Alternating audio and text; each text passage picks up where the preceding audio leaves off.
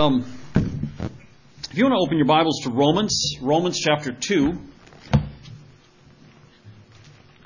I'd like to read a few verses here.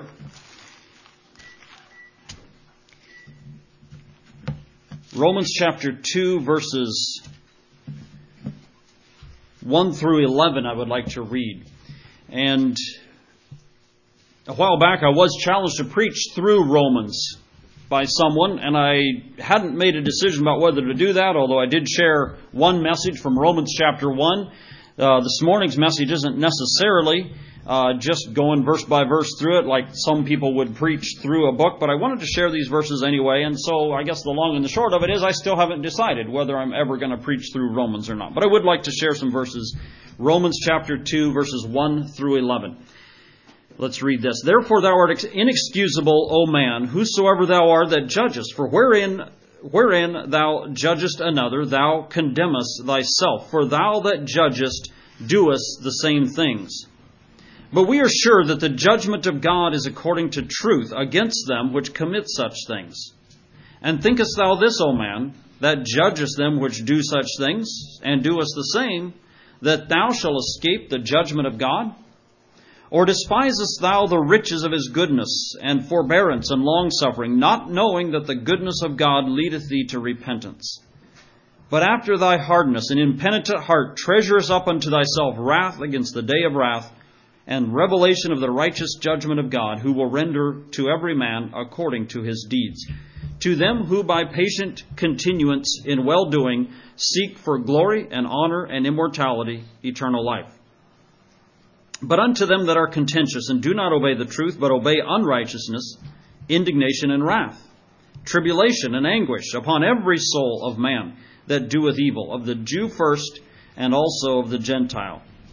But glory and honor and peace to every man that worketh good, to the Jew first, and also to the Gentile. For there is no respect of persons with God. the first ver- the first chapter talked a lot about the unrighteous and the wickedness, the wickedness of man and the wrath of God that's coming upon them. And it listed a lot of uh, wicked things that they were doing. This next chapter, it seems to be kind of branching now into speaking to the religious leaders. Now, rather than focusing on Romans, I want to tell you where my focus has been the last couple of weeks. My focus, my thoughts have been going to the sermon that was preached here by Brother James Lonecker from up at the CAM DRS base. His title was, anybody remember what it was? Are you lukewarm? And he preached from, from Revelation chapter 3 there, speaking to the church in Laodicea, where he said, You are lukewarm, and because you're lukewarm, I'm going to spew you out of my mouth. And my mind has gone through that a, a lot of, uh, you know, a lot of the last two weeks. What, is there ever a verse, a sermon, a concept that is more relevant to us today? Thank you very much. Um, then that question, are you lukewarm? In the age we live in, with the freedoms we have and the comforts that we have. And I, I, I, had to think about this, and I'm going to just put up here on the board uh, three columns, I guess. I'm going to start with the column here that says cold. And over here we have hot. And in between, we have lukewarm. I'll just put LW there, but that's what it means, lukewarm. And then we have these three columns, uh, three categories of things that that we can, well, we can make some choices here.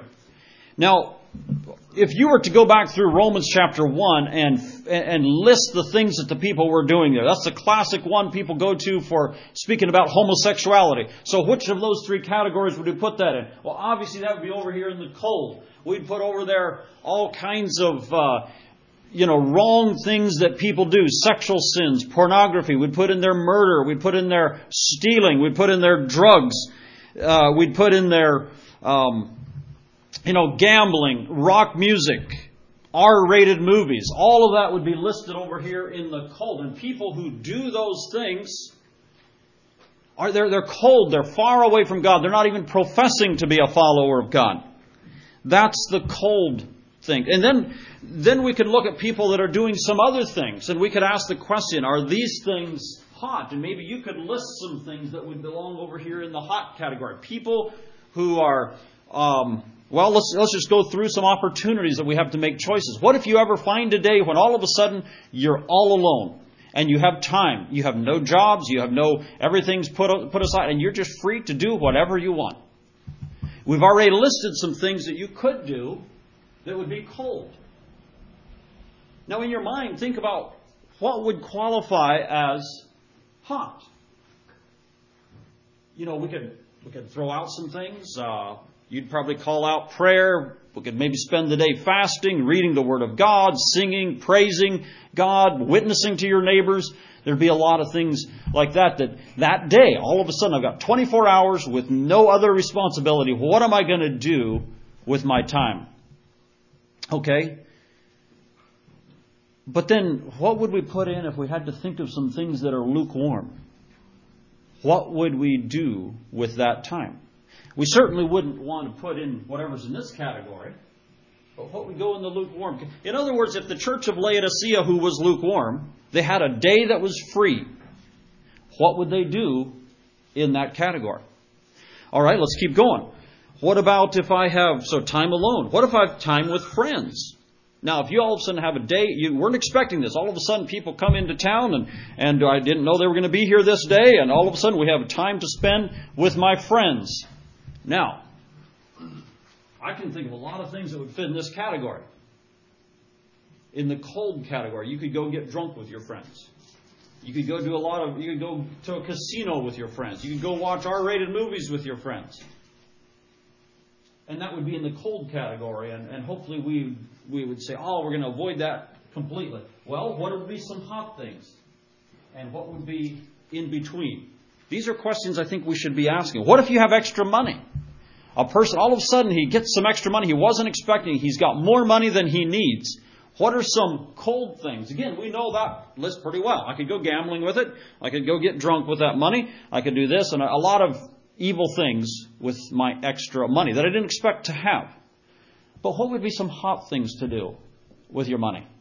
What would be some lukewarm things you could do? I think these are questions we should ask. What about if I'm buying a book? I need to, I'm going to read it. I'm going to set a goal to read a certain number of books this this year. What kind of books would I read if I was cold? What kind of books would I read if I was hot?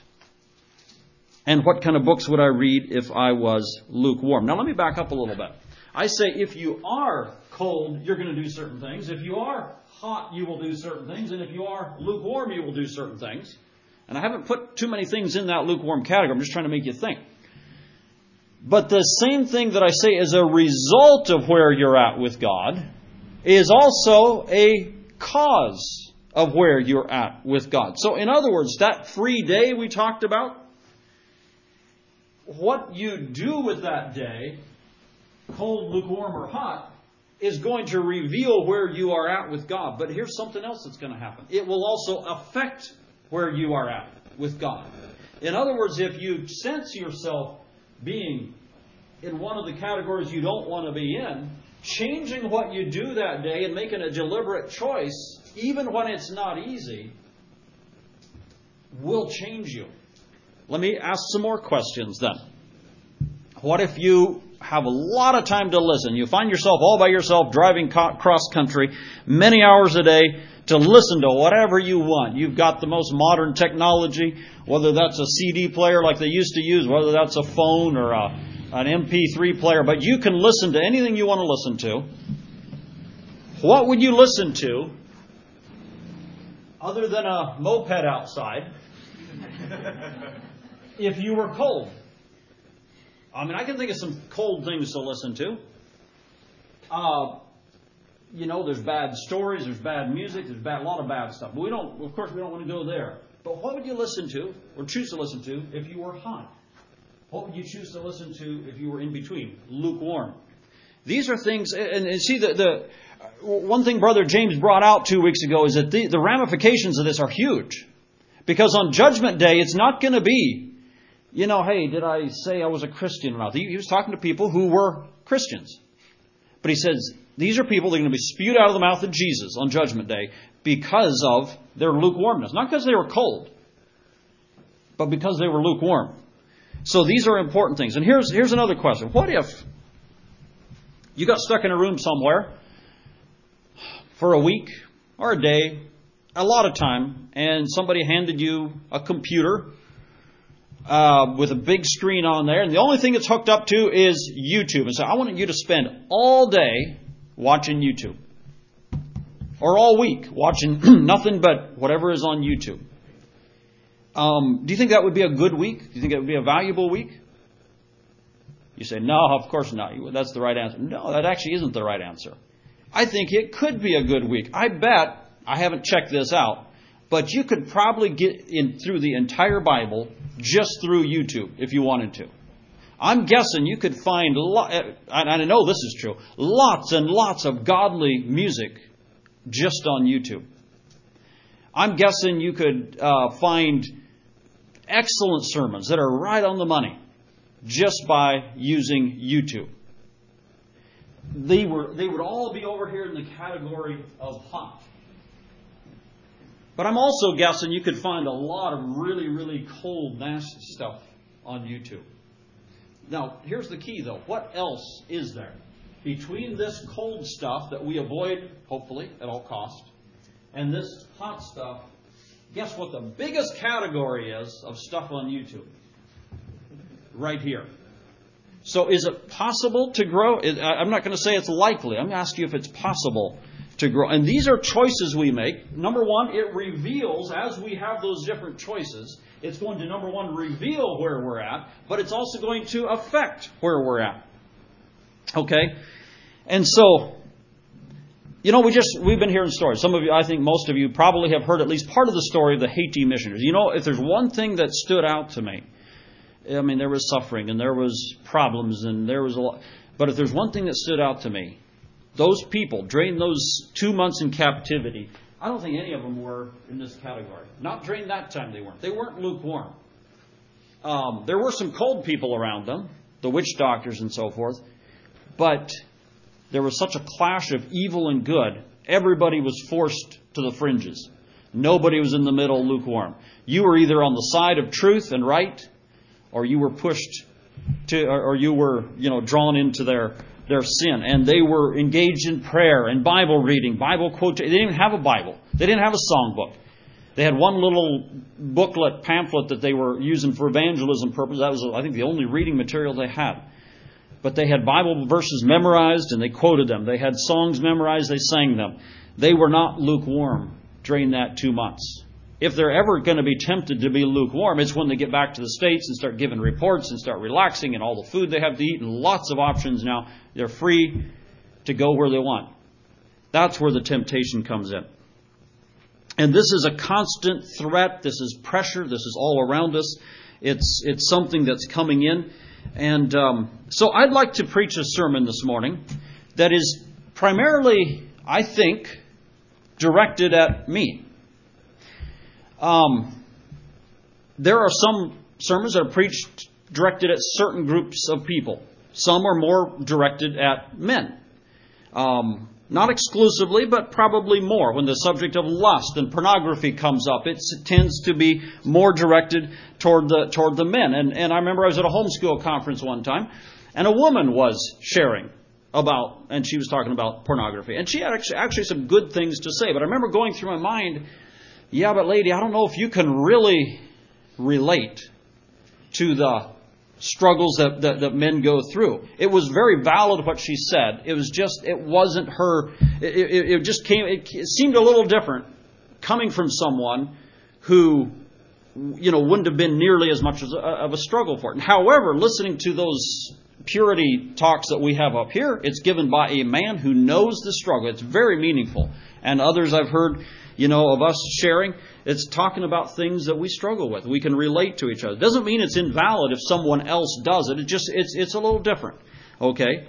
And I know for myself, I haven't spent a lot of time preaching sermons to women and things that they're supposed to do. That doesn't mean it wouldn't be valid. I should. It's in the Bible, but it just it feels a little uncomfortable to me. You know, telling women what, what they need to do. I think it's excellent if women get together and preach to themselves, like it says in Titus 2. Te- older women teaching younger women to love their husbands and so forth. I think that's excellent when that happens. Because I'll be honest, I feel I struggle with that a little bit. Um, I remember Jeremy Brackett. He, he preached on, on something that I probably wouldn't have felt comfortable obesity. And, uh, you know, it's not something I've struggled with in my life, but he had, and he got up here and he gave a devotions or a sermon about that uh, about that issue that he had struggled with, and he had overcome it. I mean, he was in the process of overcoming it. He gave up and gave some thoughts about it. But again, for me, I just felt I'm not sure I'm comfortable talking about that because I can't relate as closely as maybe he could. But this morning's sermon is something I can relate to. And in fact, I think probably, if I look at the, the, the, the men that are here, um, I maybe have struggled with this more than any of you. Um, and I just kind of went down the line, my checklist. I checked off all the men in our church and said, yeah, I don't think he struggles with this too much. I don't think he does. I don't think he does. But when I got to myself, yep, he struggles with it. He has struggled with this. And probably, now if you go to a different church, maybe that would be different. I was just looking at our church. And uh, maybe you have struggled with it more than I know. But it's one of those categories, something to talk about, that I think fits very clearly in this middle category right here the lukewarm category. And um, I, I, the way, the reason I got convicted to talk about this, or the thing that was kind of the uh, triggering point, I was back there at Bible school, and uh, picked up. Uh, they had a book table in the back. I started going through there. Oh yeah, it's a new book. I'm gonna get that and picked up. But one of the books I picked up was this one right here. It's called Dear Brother Patrick, and the sub- subtitle says Letters to a Sports Fan. Letters to a Sports Fan by Matt Dreyer. And I'd heard that this book was out there, just a little tiny book, and I thought, uh, you know, that that I probably should read that. As as as difficult as it might be, I, I should probably read it. And so I wanted to share with you some from this book.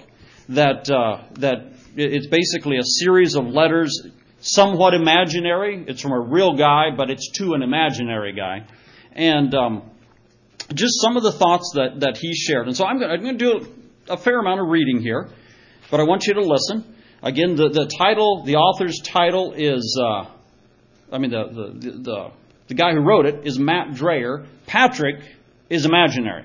But it's uh, so so. Just listen to this. And uh, so here's the first letter. And uh, he says this Dear brother Patrick, hello, my, ma- my name is Matt Dreyer. We met at your church back in August. We sat beside each other and sang ba- bass together. Do you remember me? I was a man who asked, How are things going in the most important area of all? While we didn't get too acquainted, I was blessed by your enthusiasm and your desire to serve Jesus. You gave me your address, so I've decided to write to you. I'm writing to you because of a man named Terry. When I was a young Christian, an older Christian named Terry wrote me numerous letters that were helpful to me. Now I'm an older Christian, and like Terry, I have a desire to encourage young Christians. Obviously, I want to encourage Christians of all ages, but my heart especially goes out to young Christians like you. There are so many things out there that can be dis- distancing and c- distracting and confusing. I believe Christians need to counsel and encourage and encourage, need counsel and encouragement to help them move in the right direction and establish biblical convictions. If I remember right, you are 20 years old and have been a Christian for four years. You do construction work with your father and are the oldest of five children. I'll tell you more about myself in future letters, but my goal is to get to know you. I hope we can be a blessing to each other. Brother Patrick, I care about you and we'll be praying for you. God bless you, Matt. P.S. Matthew 6.33 is my favorite Bible verse. Seek ye first the kingdom of God. All right, that's letter number one. Letter number two, dear brother Patrick, greetings in Jesus' name. I hope this letter finds you resting in Jesus. When we talked, I could tell you have a good understanding of what it means to be born again, and I sense you have a strong love for God. I hope you know how blessed you are. There are many people who don't know what it means to be born again and have a relationship with Jesus. Patrick, don't ever lose your love for God. Sometimes Christians start out with a lot of zeal, but after a few years they fizzle out. It doesn't have to be that way. Look at the Apostle Paul as an example. After he was born again, he had a one track mind. He was on fire for the kingdom of God. He was a walking exclamation point for Christ and his fire never went out. He was eventually martyred for Christ. I don't know how old he was when he died, probably around 70, but when he died, he had the same joy and enthusiasm he had when he was a young Christian, maybe even more. I love Psalm 57 7. My heart is fixed, O God. My heart is fixed. I will sing and give praise. Have a wonderful day. Rejoice in the Lord. Be a walking exclamation, exclamation point for Jesus. God bless you, Matt. And then the third letter. Dear Brother Patrick, greetings and salutations. God's given us another beautiful day. I think of the verse, This is the day which the Lord has made. We'll rejoice and be glad in it. It's snowing here in Indiana. What's the weather like in Pennsylvania? In this letter, I'd like to share my testimony with you. I was raised in a Christian home and have wonderful parents. Unfortunately, I rebelled against God when I was in high school and started making bad choices. I did things that were sinful. When I was in public school, my classmates thought I was funny. Actually, I was proud and liked attention. When I was voted the class clown during my senior year, I was on top of the world, but deep down I felt guilty. I knew I was living in sin. After I gra- graduated from high school in 97, the party was over. I had no classmates to impress, so I was no longer the class clown. My girlfriend broke up with me, and my parents were scattered everywhere. Or my friends were scattered everywhere. I found myself working on my neighbor's hog farm. One hot evening in July, I came home from work and wanted to talk to my parents. My father was working late, so I talked to my mother. I told her I wanted to become a Christian. She was so happy. She hugged me and cried. I cried too, and then I cried out to God. I confessed my sins and asked God to forgive me. I remember the peace I felt when Jesus came to live inside me. I don't remember exactly what I said, but it was something like this God, I want to serve you. I'm turning my light, I'm turning my back on Satan, and I pledge my total allegiance to you. That was almost 24 years ago. I'm 42 now, and God keep and Jesus keeps getting sweeter. God bless you, Matt. P.S. I would like to hear your testimony of how you became a Christian. All right, here's a letter back. Dear Brother Matt, thank you for your letters. Of course I remember you. You were in Pennsylvania on vacation, came to our church. I enjoyed visiting with you and I enjoyed singing bass with you. And yes, I will never forget when you asked me, how are things going in the most important area of all? That was a unique conversation starter. It started, sounded like something my grandpa would say. It was thoughtful of you to write to me. I would keep, I would like to keep in touch, but I'm not very good at writing. But I'll try to write back as much as I can. You asked me to share my testimony. I would be happy to do that. I was raised in a Christian home. I'm thankful for my parents, my family, my church. I'm thankful for Grandpa. I'm also thankful for Grandpa Troyer. He had a lot of grandchildren, but he did a great job of spending time with each of them. He was a very godly man. He was good at talking about important spiritual matters without coming across as preachy. He cared about me. I know he spent a lot of time on his knees praying for his grandchildren. I miss him. When I was 16, I started making decisions that were not good. I think God was calling me, but I wanted to do my own thing. You know how that is. I remember Grandpa took me fishing one day and asked me how I felt God was calling me. Asked me if I felt God was calling me. I, I lied. I said, I don't think so. But I think he knew the truth. That was our last conversation. The next day, Grandpa had a heart attack and died. I cried a lot. We all did. But the funeral was weird. It was sad, but everyone was happy.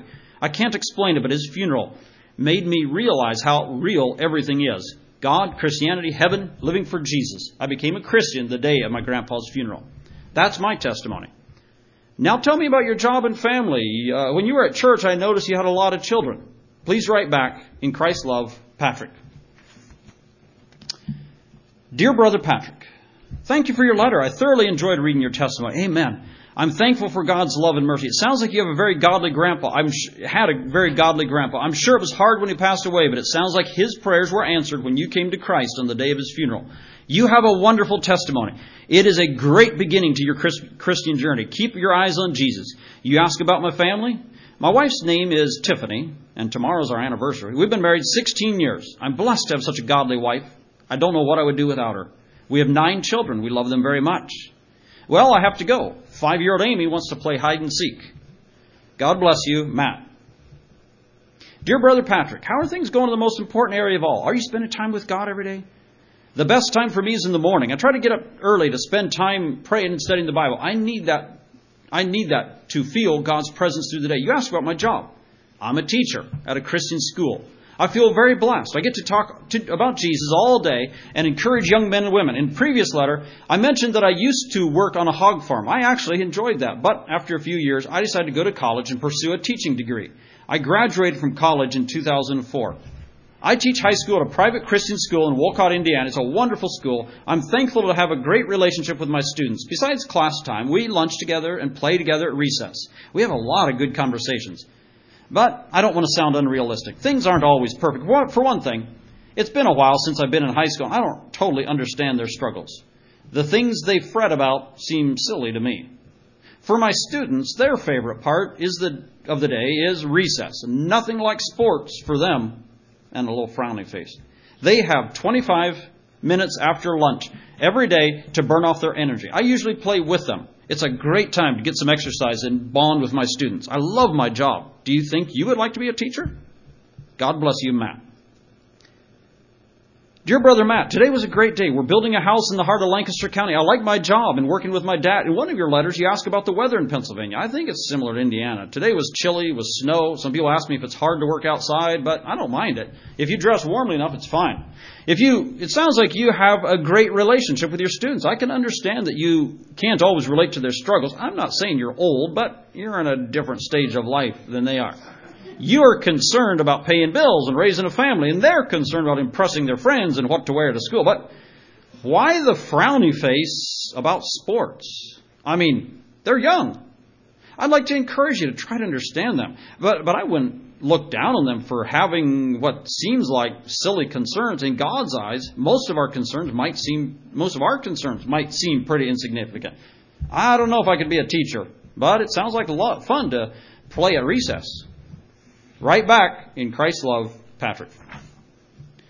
Dear Brother Patrick, Hello, I wish you grace and peace. Thank you for your letter. I feel honored you take the time to write to an old man like me. I'm thankful for our friendship, and thanks for your advice. I confess sometimes I roll my eyes at what my students fret about. But you made a good point. I fret about things too, just different things. Brother Patrick, could I open up to you about something in my life? I mentioned my students' interest in sports. I used to be quite heavily into sports, but after I became a Christian, I resolved to lay it aside. For many years, I didn't follow sports at all. But in the last few years, it's become more of a struggle again. For one thing, my students talk about sports all the time, so it just makes me curious. But I'm not blaming my students. Sports just has a pull on me. I confess, sometimes I watch highlights on YouTube. I love, I used to love college basketball, so when March Madness is going on, I check scores. I'm sharing this with you because I'm hoping you can help me. The only time I keep up with sports is when no one is looking. So I would appreciate if you could keep me accountable. I would accept any advice, and I would be grateful for your prayers. Thank you. God bless you, Matt. Dear brother Matt, I will happily pray for you, and I feel honored that you opened up to me. But your issue with sports took me by surprise. I guess I don't see it as such a big deal. Although most of the adults in our church don't follow sports, I guess it is kind of discouraged. Um, and I guess it is kind of discouraged. Almost everyone my age follows sports. To be honest, I love sports, and I really don't th- see that much wrong with it. Actually, I'm going over to a friend's house tonight to watch a football game. I'm sure it'll be an exciting game, and I'm looking forward to it. So my advice would be not take it quite so seriously. As long as it doesn't affect your relationship with God, I don't think following sports is anything to worry about. Keep writing in Christ's love, Patrick. Dear Brother Patrick, greetings in Jesus' name. Thank you for hearing my heart and praying for me. I'm not sure what to say and where to start. I'm trying to understand what you wrote, and I don't want to come across as too strong. But I do want to talk about sports. First of all, I'm not against recreation. I told you I enjoy playing with my students at recess, and I have nothing against a family playing kickball in their backyard or a father playing softball with his children. I also enjoy activities like jo- jogging and hiking. These things can all be done with the blessing of God, but I am concerned about organized sporting events, especially professional sports. As I confessed to you in my last letter, I'm sometimes tempted to get wrapped up in sports, but I struggle against it, and I don't think you should be wrapped up in it either. There's a reason your church leaders encourage you to avoid sports. Perhaps they don't preach about it like they used to, but the danger's still there. I think it would be good for you to talk. I think it would be good to talk about this, but I want your permission to do so. Would that be okay? God bless you, Matt. P.S. Please pray for my mom. She plans to have knee replacement surgery. Dear brother Patrick, I want to tell you a story. Back in 98, someone in my church family approached me about the music I was listening to. This brother politely asked me why I listened to country music. I really didn't have an answer. He asked me about the lyrics, and I sheepishly admitted that most of the songs promote sinful behavior, such as partying, drinking, and sexual immorality. He then asked me another question. As a Christian, do you think you should be listening to stuff like that? At first, I was annoyed. What right did he have to tell me what music to listen to? But slowly I realized he was right. As a Christian, I should not be listening to something that leads me away from God. In the end, I threw away all my country music CDs. I'm also thankful for all the advice of that brother. He wasn't being nosy or nitpicky. He talked to me because he cared about me. He was concerned about me. He didn't want me listening to music that promotes sin. He wanted me to serve God to the best of my ability. I guess what I'm saying is we all need sharpening. Proverbs 27 says, Iron sharpens iron, so a man sharpens the countenance of his friend. I think we can sharpen each other. I'll wait for you to write back before I continue this discussion. God bless you, Matt. Dear brother Matt, hello to you. I hope your wife and children are doing well. I want you to know I'm grateful for our friendship, and I will be praying for your mom. I have not responded for a while because I've been digesting your last two letters. I admit I was a little defensive when you came down on sports, but even though I don't understand your concerns, I'd like to hear what you have to say. If following sports actually hinders my walk with Christ, then I want to be a man and be open to, for sharpening. I honestly want to serve God for the best of my ability and give Him my total allegiance. Keep writing. In Christ's love, Patrick. Dear brother Patrick, my daughter Stacy brought in the mail yesterday. I rejoiced when I saw your letter, but I admit I was a bit nervous. I wasn't sure what the letter would say. Patrick, I was blessed when I read it. Your letter showed a lot of maturity. I'm thankful for you. Have a soft heart and are open for sharpening. Thank you for your honesty. I too am grateful for your, our friendship. I wish everybody had your openness, and I pray that I can also be open to advice. I have to go. I just want to let you know I got your letter. I will keep writing. God bless you, Matt. Dear brother Patrick, good morning. Thank you for praying. My mother's surgery went well. She's on the road to recovery. I want to share my testimony on sports. I used to love sports. I remember the pleasure of watching sports with my friend and thrill of watching my favorite team win. Win. When I was in high school, I loved basketball. I played all the time, and when I wasn't playing basketball, I was watching it. My favorite team were, the, were, were Purdue and the Chicago Bulls. I also liked football. I played on my school's football team in seventh and eighth grade. In eighth grade, I was the third string running back. I wasn't very good, but nonetheless, it consumed my life. I scored one touchdown. I will never forget it. It was our last game of the season. We had a substantial lead, and the game was almost over, so the coach put me in. They gave me the ball, and I ran about 50 yards before getting tackled on the two yard line. Everyone was surprised, including me. So they decided to give me the ball again. I took the handoff and dove in for a touchdown. I was so excited. Everyone was cheering. I felt like I was Barry Sanders. This was one shining moment of my brief football career. In my next letter, I'll tell you about the last sporting event I ever attended. God bless you, Matt. Dear Brother Matt, I'm glad your mother's surgery went well. I have to admit, I smiled as I tried to picture you wearing football attire and diving in for a touchdown. I want you to know, I am still watching games, but I am listening. There is something, though, that has always bothered me a little. I wonder what my younger siblings think. They look up to me. Will they follow the things I'm passionate about? Do I want them to be Bears fans? Do I want them to be passionate about sports? Those are some things, I, some thoughts I have. Anyway, I look forward to hearing your story about the last sporting event you attended. Keep, please keep writing in Christ's love, Patrick. Dear brother Patrick, our friendship has been such a blessing to me. Ever since I've been writing to you and been encouraging each other, I have had no desire to check score, scores or and watch sports on YouTube. I want to tell you about the last sporting event I attended. I think it was the year 2000. I was a young Christian. My friend Ryan had just become a Christian. Ryan wanted to watch a wrestling meet at the school that we graduated from. He invited me to go along, so I went. As a Christian, the atmosphere made me uncomfortable, but I brushed it aside and kept watching. Something happened, however, that left a huge impression on me. In the middle of the meet, two of the best wrestlers were engaged in battle. Things seemed pretty normal, but then suddenly one of the wrestlers threw his rival to the mat and pinned him. The winner jumped up and raised his hands while the crowd went wild. In the heat of the excitement, the cheering fans paid little attention to the other wrestler who was lying still on the mat. He had a fractured leg and was groaning in agony. But nobody seemed to care. All the fans on the winning team continued to cheer the fans of the losing. The, the, as the fans on the winning team cheered, the fans on the losing team became angry and started shouting and swearing. The air was filled with hate. That was the one time in my life I could feel the presence of demons. As paramedics came to the aid of the injured wrestler, Ryan and I got up and left. Right then and there, I made up my mind to stay away from organized sports. At the time, it was my personal decision to stay away from organized sports, but the more I study Scripture, the more I believe that all Christians should stay away from them. I know that's a strong statement, and I'll explain more in my next letter. God bless you, Matt. Dear Brother Patrick, my, my children are in bed, and I should be there too, but I wasn't real tired, so I told Tiffany I'd like to stay up and write you another letter. I want to tell you about a dream I had a few years ago. I don't know if this dream was from God, though I think it likely was. In my dream, a voice said, Professional sports are causing people to sin. I woke up and for the rest of that day, I couldn't stop thinking about the words in my dream. I slowly realized that yes, professional sports do lure many people into sin. It becomes a snare for them. As I pondered this, I realized I should be very cautious about being involved in something that contributes to the ruin of many people. This leads to the one question I have for all Christians. Should we become enthralled with something that leads so many people to sin? I'm going to close it with a prayer. Father in heaven, I thank you for my brother Patrick. I thank you for our friendship, and I pray he'll understand my concern with sports. And Father, I pray for all the people involved in sporting world who are perhaps unknowingly causing people to sin.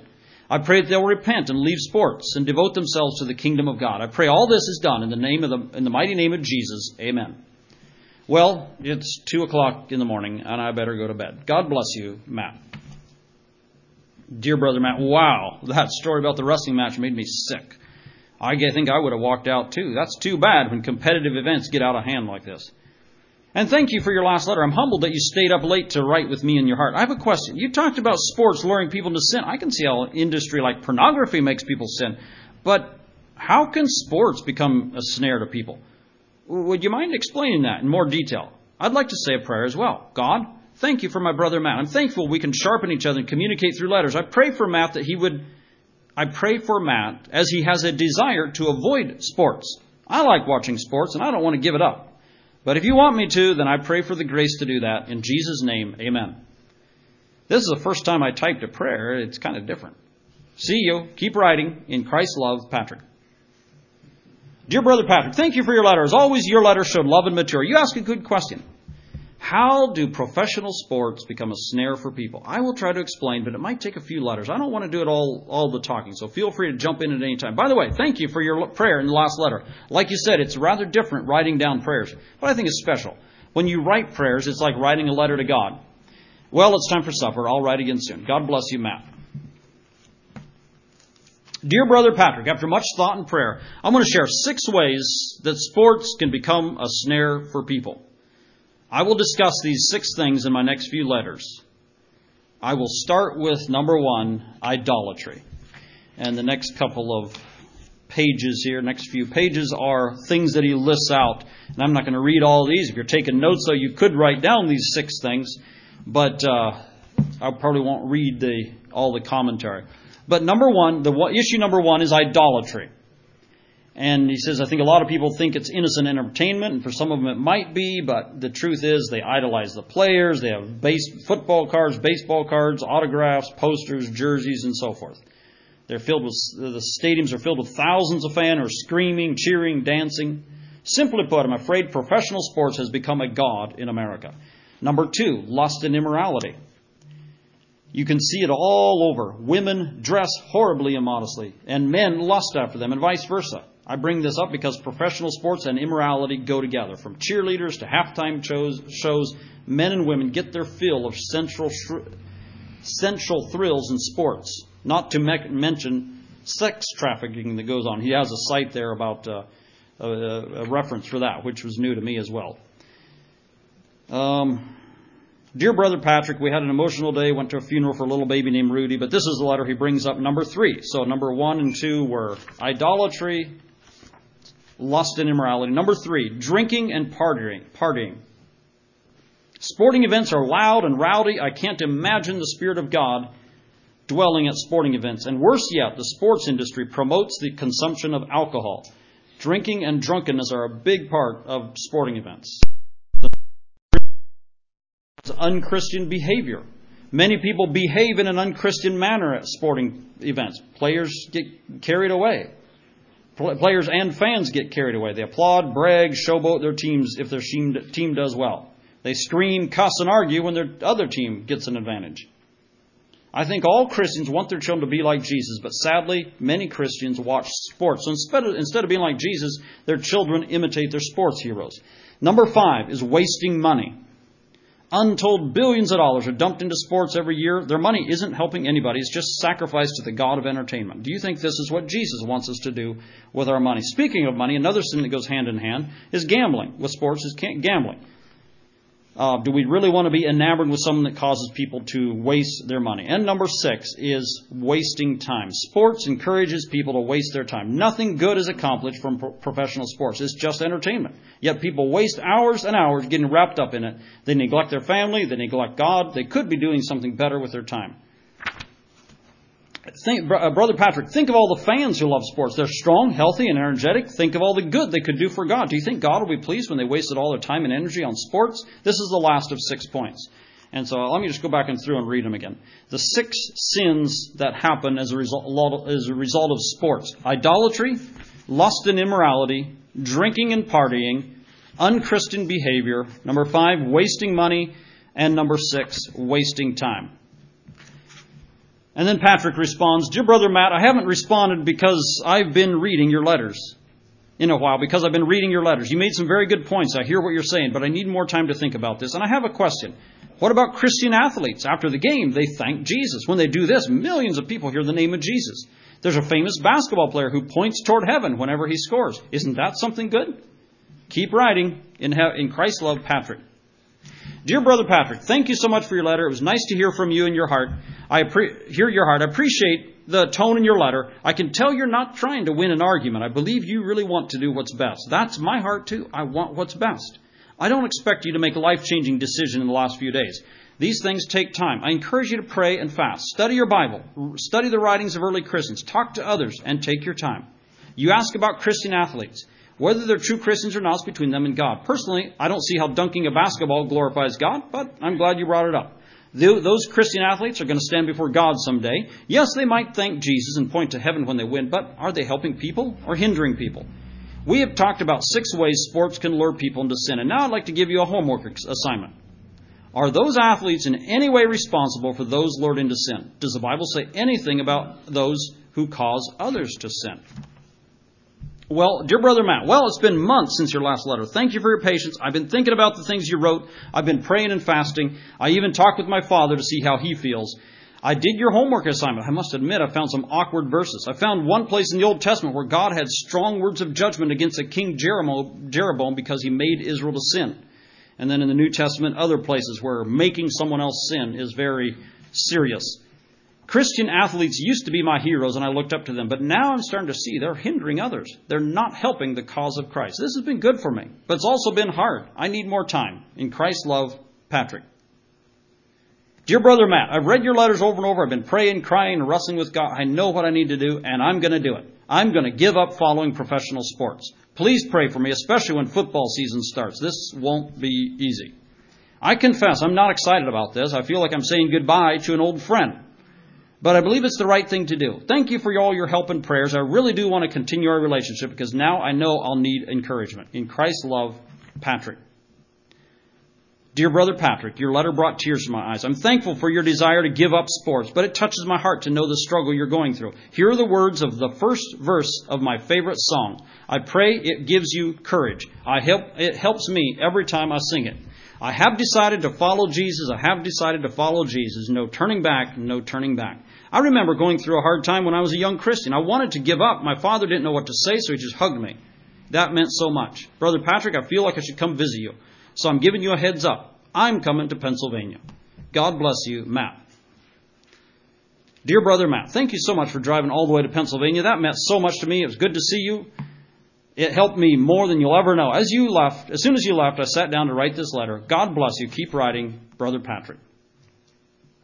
Dear brother Patrick, praise the Lord. It was good to see you. Writing letters is nice, but it's much better to sit down and talk in person. Patrick, I'm blessed by your maturity. I was not nearly as mature as, I, as you when I was 20. I can tell you're filled with the Holy Spirit. Thank you for your, again for your hospitality. I wish I could have stayed longer. By the way, I enjoyed talking with your father. It sounds like the two of you have chatted in detail about my letters. Well, my family's getting ready to go on a picnic. It's been, it's a nice day outside. By the way, I enjoyed driving around Pennsylvania. You live in a beautiful state, but Indiana is beautiful too. I live in a farming community. Right now, I'm seeing all the farmers in the fields. It's that time of the year. I'll be praying for you. God bless Matt. Dear brother Matt, greetings, brother. How are things going? Are you watching sports when nobody's looking? I'm not. Praise God. Things are going great. Sometimes I'm tempted, though, especially when I'm bored. Do you have any advice? By the way, I recently came across a verse in Nahum that really blessed me. It says, The Lord's good, a stronghold in the day of trouble, and he knows them that trust in him. Have a joyful day in Christ's love, Patrick. Dear Brother Patrick, first of all, things are going well. Thank you for asking. Thank you for keeping me accountable. I'm tempted too. Like you, I'm mainly tempted when I'm bored. We have to stay focused. When you gave up sports, I should have told you to do something to take its place. Let me share another story. When I was your age, I played football with some Christian friends once a week. I enjoyed that. But after a while, I, we felt like we should be doing something more edifying with our time. So instead of playing football, we decided to sing in nursing homes. You see, we didn't just drop football, we replaced it. This is my encouragement to you. Here's a few ideas. Visit somebody who needs fellowship, a widow, someone in a nursing home, etc. Then try to visit them at least once a week. Reach out to someone, perhaps a young boy in your area who doesn't have a father. Build a relationship with him and spend time with him. Number three, evangelize. Look, resolve to look for opportunities to speak to people about God. Number four, spend time with your family. Number five, pray. Make a prayer list and make it a priority to pray for people. Number six, study the Bible or read a book. Number seven, create a ministry. Maybe you could build wheelchair ramps for, or something. And number eight, do volunteer work. The list goes on. The idea is that we devote our energy to something else. This will help get our minds off sports. We dare not start yielding, or we'll find ourselves getting back into sports. God bless you, Matt. Greetings, brother, Pat, uh, dear brother Patrick. Greetings, brother. I learned something in my Christian life I want to pass on to you. You probably already know this, so bear with me. When I was a young Christian, I thought heaven was a place Christians go sometime after death, and that's true. But little by little, I realized that heaven is also present reality here on earth. Have you ever thought about that? Think about when Jesus came to the earth. In the midst of fighting, political strife, pride, and every other kind of sin under the sun, Jesus showed up and demonstrated to everyone what heaven looks like. When Jesus came, he said, "Thy kingdom, the kingdom of God is here."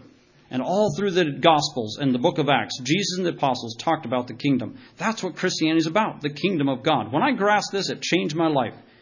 Being a Christian meant so much more. I hope that fills you with a sense of purpose. God bless you, Matt. And um, this one is again from Patrick. I want to say how thankful I am. Thank you about your advice about doing something in its place. On Sundays after church, a group of young men and I have committed ourselves to sing in, uh, for elderly people in our church. I also want to spend more time reaching out to neighbors. To keep myself focused, I'm listening to sermons more and have decided to spend more time in prayer. I started writing prayer requests in a notebook, and sometimes I write down my prayers. Thank you for bringing up the kingdom of God. And then he had a prayer request about a man in his life who needs salvation. Hello, Patrick. I got your uh, got your letter. I'm going to breeze through a little bit of this. Um, I have a prayer request too. Please pray for a friend of mine. I love him very much, but I'm worried about him. He got addicted to sports at a young age. He's a Christian, but the Chicago Cubs are number one in his life. I know my friend would be a stronger Christian if he could let go of his sports addiction, but in his mind, there's nothing wrong with watching sports because sadly, most of the other people in his church are also obsessed with it.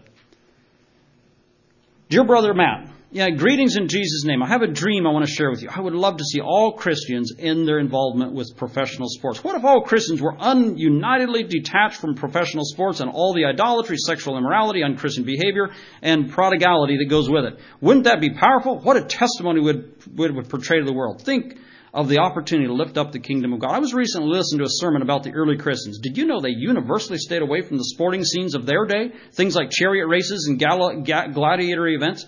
They did not compete Pete, and they did not attend. I know it sometimes seems impossible for that to happen in America, but that's the dream. That's my dream. And I believe God, with God, all things are possible. With love, Patrick.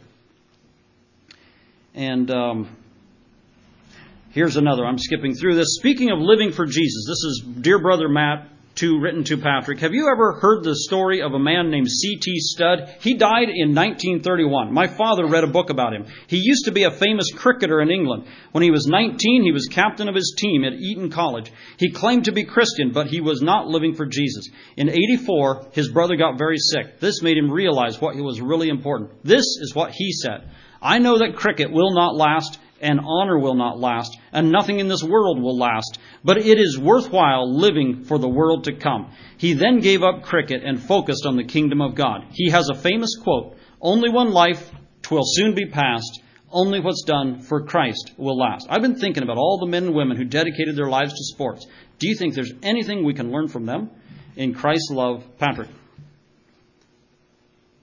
And then the next is a discussion about what we can learn from people who are into sports you know, they have dedication, these athletes do, whatever they're doing. They're training, practicing, working out 24 7.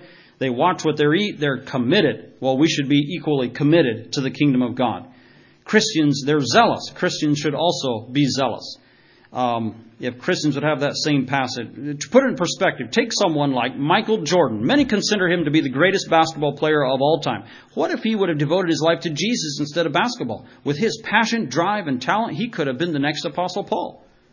There's one more thing to think about. Athletes work hard, and their reward is a trophy. They get a little glory in this life, but that's all. A Christian's reward is in heaven. His focus is not on this life, but on the life to come. Brother, let's lift up the name of Christ. People get so excited about touchdowns and home runs, but those things are so insignificant when compared with the kingdom of God. Dear Brother Matt, how are things in the most important area of your life? And uh, talk about memorizing scripture, talk about some travel plans. Next, uh, Next one. I have some wonderful news, dear brother, dear brother Practic. I have some wonderful news. My oldest daughter Hannah committed her life to Christ. I am so excited and thankful. Please pray for her. You shared a lot in your last letter, and then talked again about memorizing and so forth. And uh, let me just read the last one, the last prayer. Father in heaven, thank you for brother Patrick. He's been such an encouragement to me. Father, we pray for professional athletes. We pray for all the people involved in the sporting world who are causing people to sin. We pray that they will repent and leave sports and devote themselves the king, to the kingdom of God. And we pray that all Christians will focus their energy on things that are much more important than sports. We pray all this in the name of Jesus. Amen. God bless you, Matt. And uh, there is a little bit more about the author, but that's the end of the book. And, um, you know, as I read that, little bit more than I could get through the whole book, but there's uh, you can definitely borrow it from me if you want. But you know, as I think of things that are fit over here into this category, this lukewarm category, that's going to is what John in, in Revelation three was was you know focusing on. And there's a lot in today's world. There's more than there's ever been. This is this has been a, a, a problem for a lot of time, uh, you know, for a long time. And uh, so as I was looking at what Matt read there, you know, I could relate to it. And I thought, I'm just going to open this up and I'm going to share that with you. And uh, it's it's my desire to stay with. Now I'm going to tell you what I was maybe going to do. I'm thinking I'm not going to do what I was going to do, and that is share something that belongs in this category. Um, there was a article I received in the mail on this companions. This is Christian Light, and it's a story called Precious Souls. I may just briefly summarize it for you because I don't think there's time to read it but it's about Brianna Hostetler. She's the one that wrote it. She was over in Greece ministering to the refugees. And the reason I thought about this and sharing with our church is because some of you are planning or were planning to go to Wisconsin to minister to refugees. And it's kind of an interesting story. It talks about this Congolese man that, you know, was talking to them, hey, I haven't eaten in three days. And so she went back to the camp. You know, they're they're over there in this Greece camp called Lesbos, and uh, she, how she loved her work there.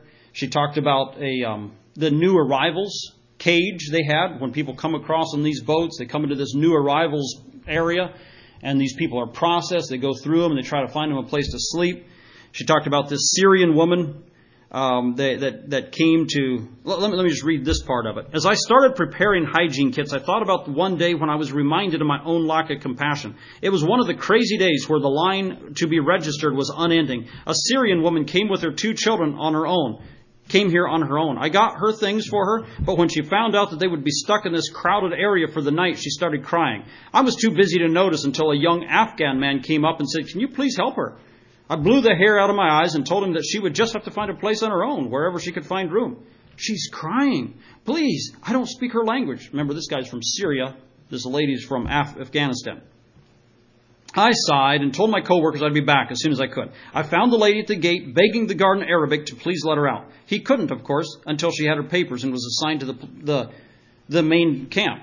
I gave her a hug and tried to reassure her it'd be all right. But the language barrier was a problem. Her children were frightened as they looked at their crying mother. I told her to wait and went to look for a spot myself. It seemed that every nook and cranny was claimed. As I rounded the back, I saw a young boy who had become a friend of mine after leaving, after being in his area for a long time. I'll call him Ahmed. He spoke only a little English, but he did speak the woman's language. I smiled, relieved to see him. Ahmed!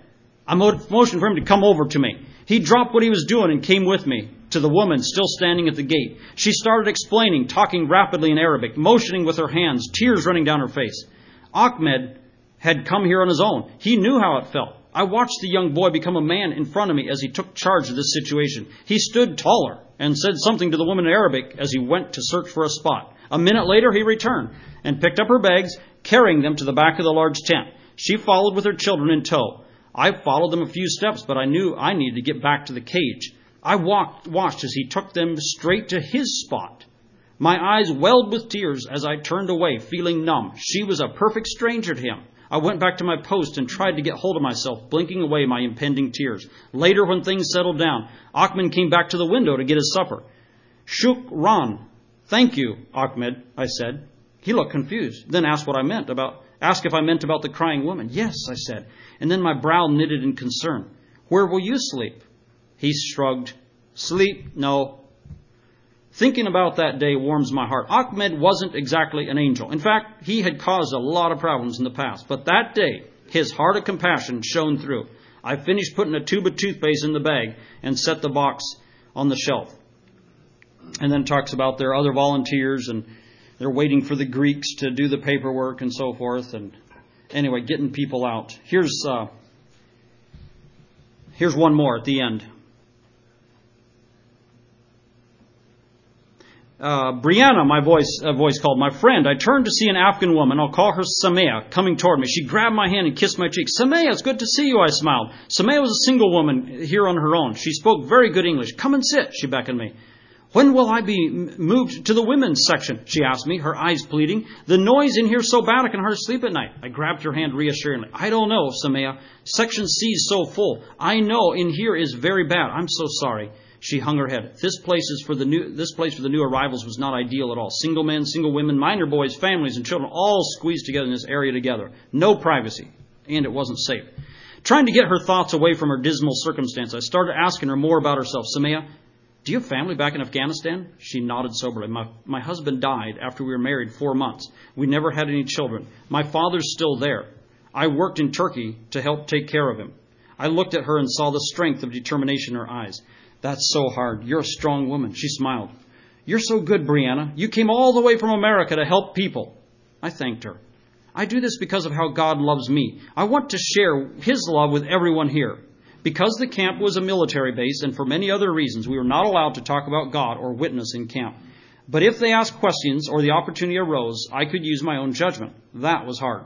Most of the time, I felt like I wasn't making a difference. But in the little moments like this, I was happy to say something.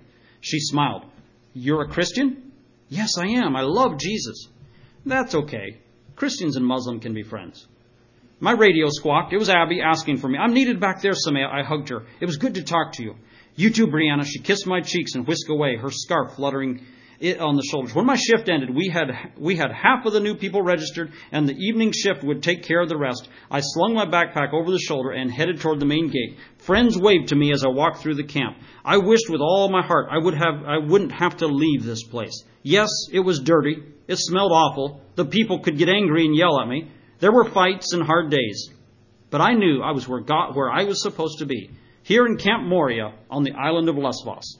And God gave me a love for these people that I couldn't understand myself. Let's stand for prayer.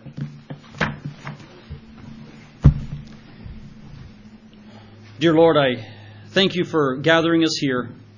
And Lord, I thank you for two weeks ago when we heard the warnings about lukewarmness. And Lord, we walk through a world that there are so many traps of lukewarmness. One of them is sports. Others are Lord, all the just all the distractions, the entertainment that that we have, or just the jobs that we have. Thank you for the children's lesson about the thorns that grow up and choke the word of God. And I pray that we would not let those thorns choke us. Lord, light a fire under us. I, I pray that you would you would just help us to make choices that push us more and more into category number three, the, the hot category. So Lord, just give grace to us as we do that. In Jesus' name, amen. You can be seated, and I'll turn the time to Jeremy to close.